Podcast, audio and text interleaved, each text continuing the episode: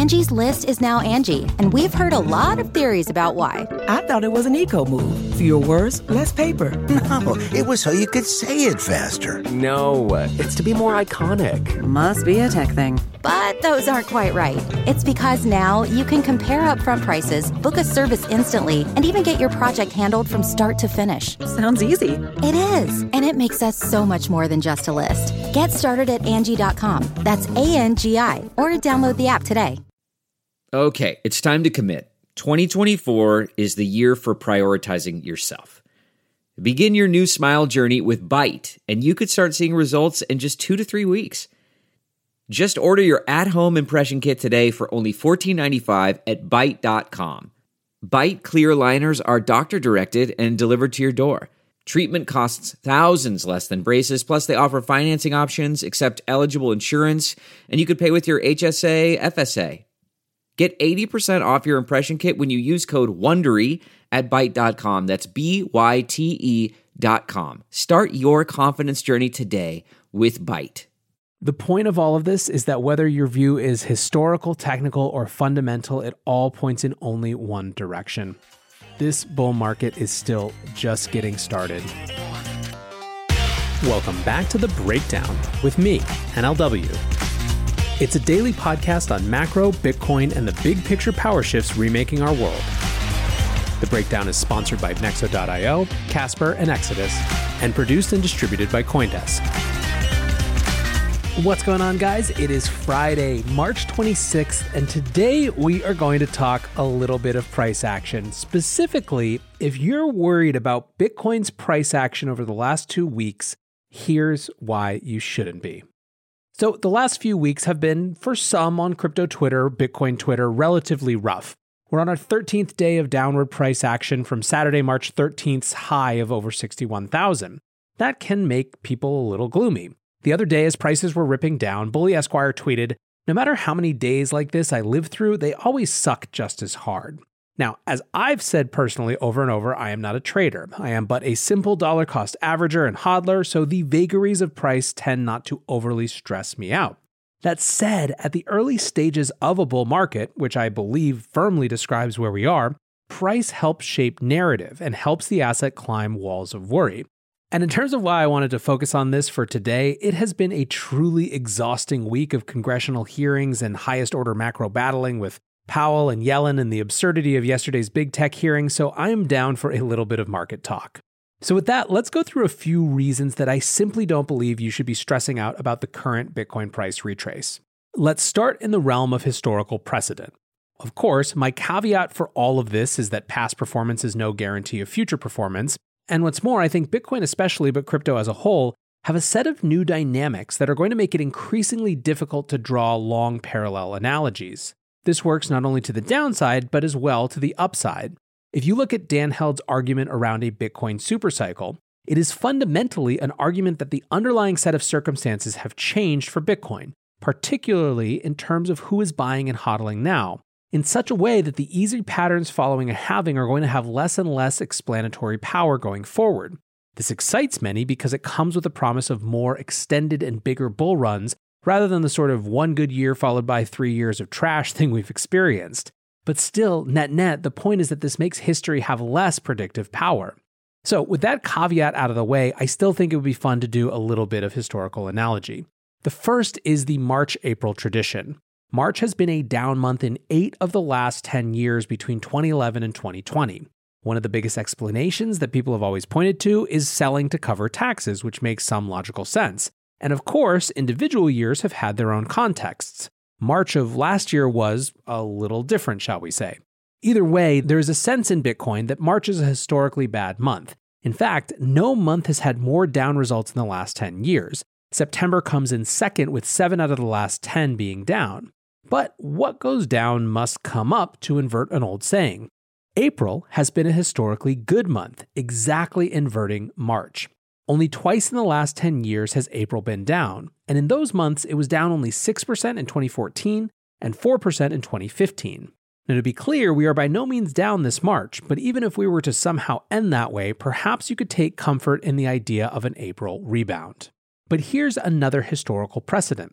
let's talk about bull market pullbacks and retraces. To do that, let's head over to some Rekt Capital analysis.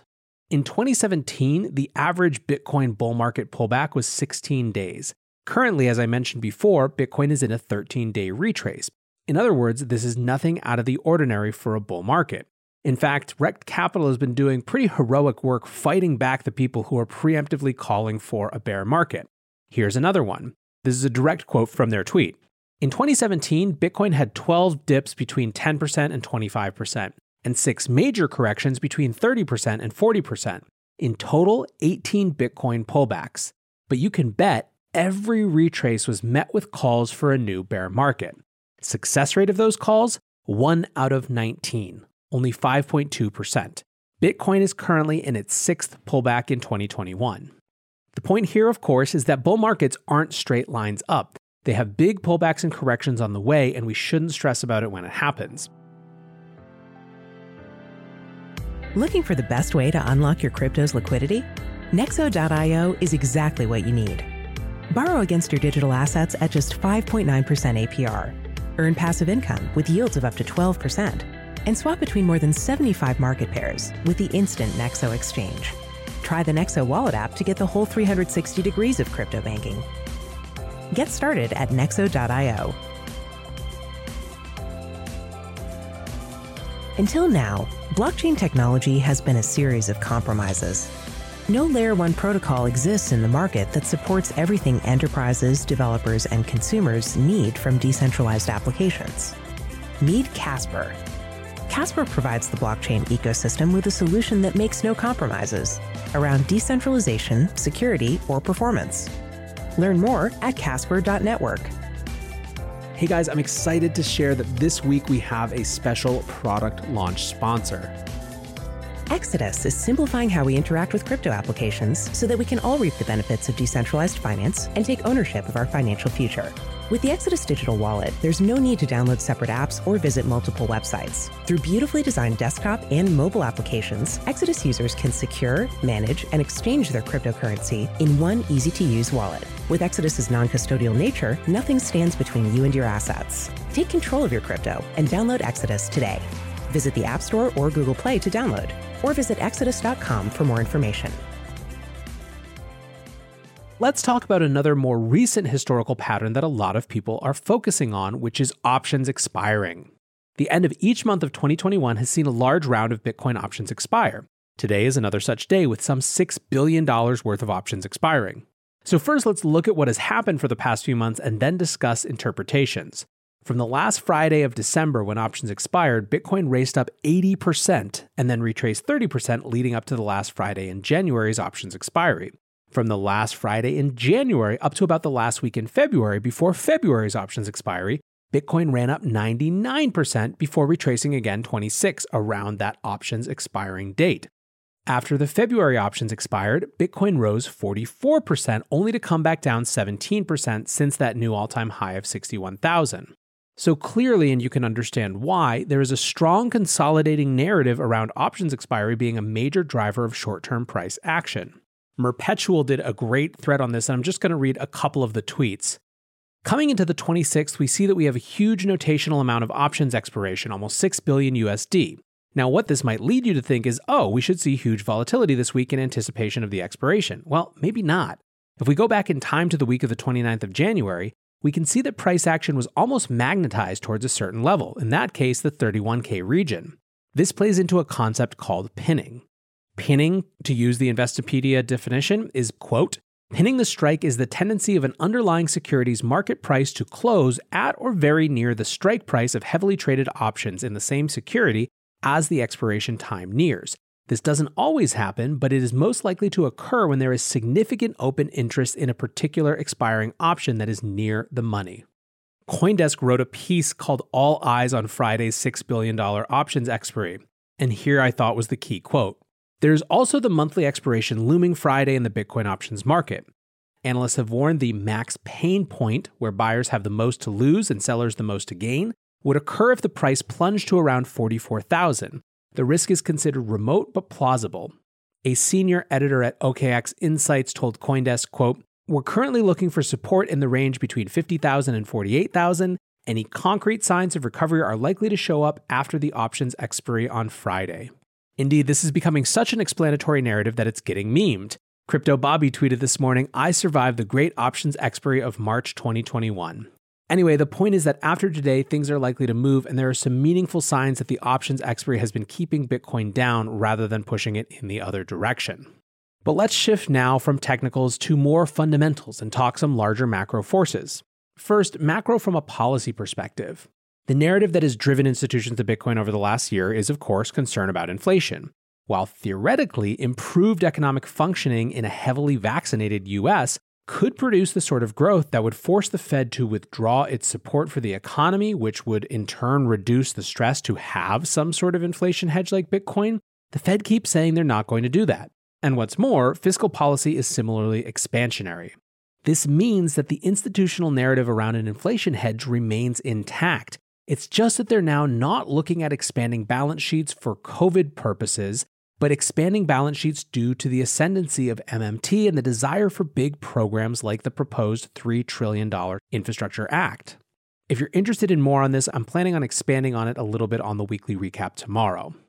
Finally, let's talk about whether we've seen a change in conviction on the part of those institutional buyers that have been driving the market thus far. Well, first of all, if the measure of institutional interest is Bitcoin ETF applications, the answer is a big fat nope.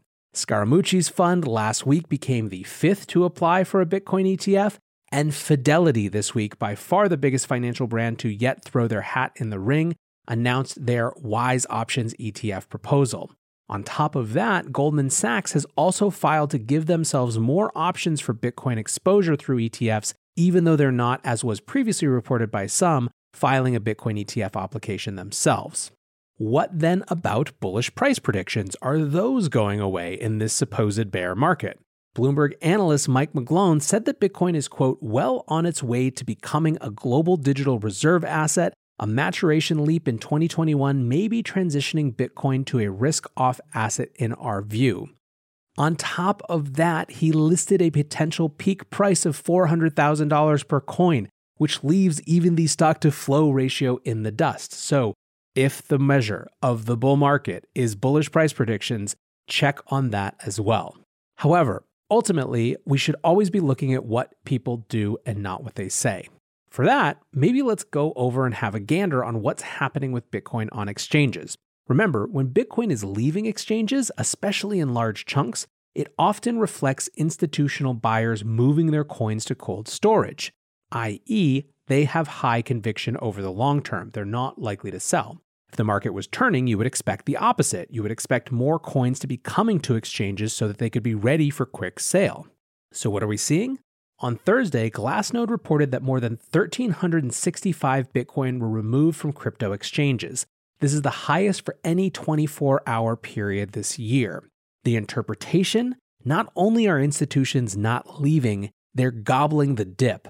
Willy Woo tweeted, Today we have a new all time high in Bitcoin leaving the exchanges for 2021 and a new dip buying prize to award. The point of all of this is that whether your view is historical, technical, or fundamental, it all points in only one direction. This bull market is still just getting started. With that, guys, I will leave you to what I hope is a wonderful spring weekend. I appreciate you listening. I appreciate you hanging out. Until tomorrow, be safe and take care of each other. Peace. One, two, three, four. Those are numbers. But you already knew that. If you want to know what number you're going to pay each month for your car, use Kelley Blue Book My Wallet on Auto Trader. They're really good at numbers. Auto Trader.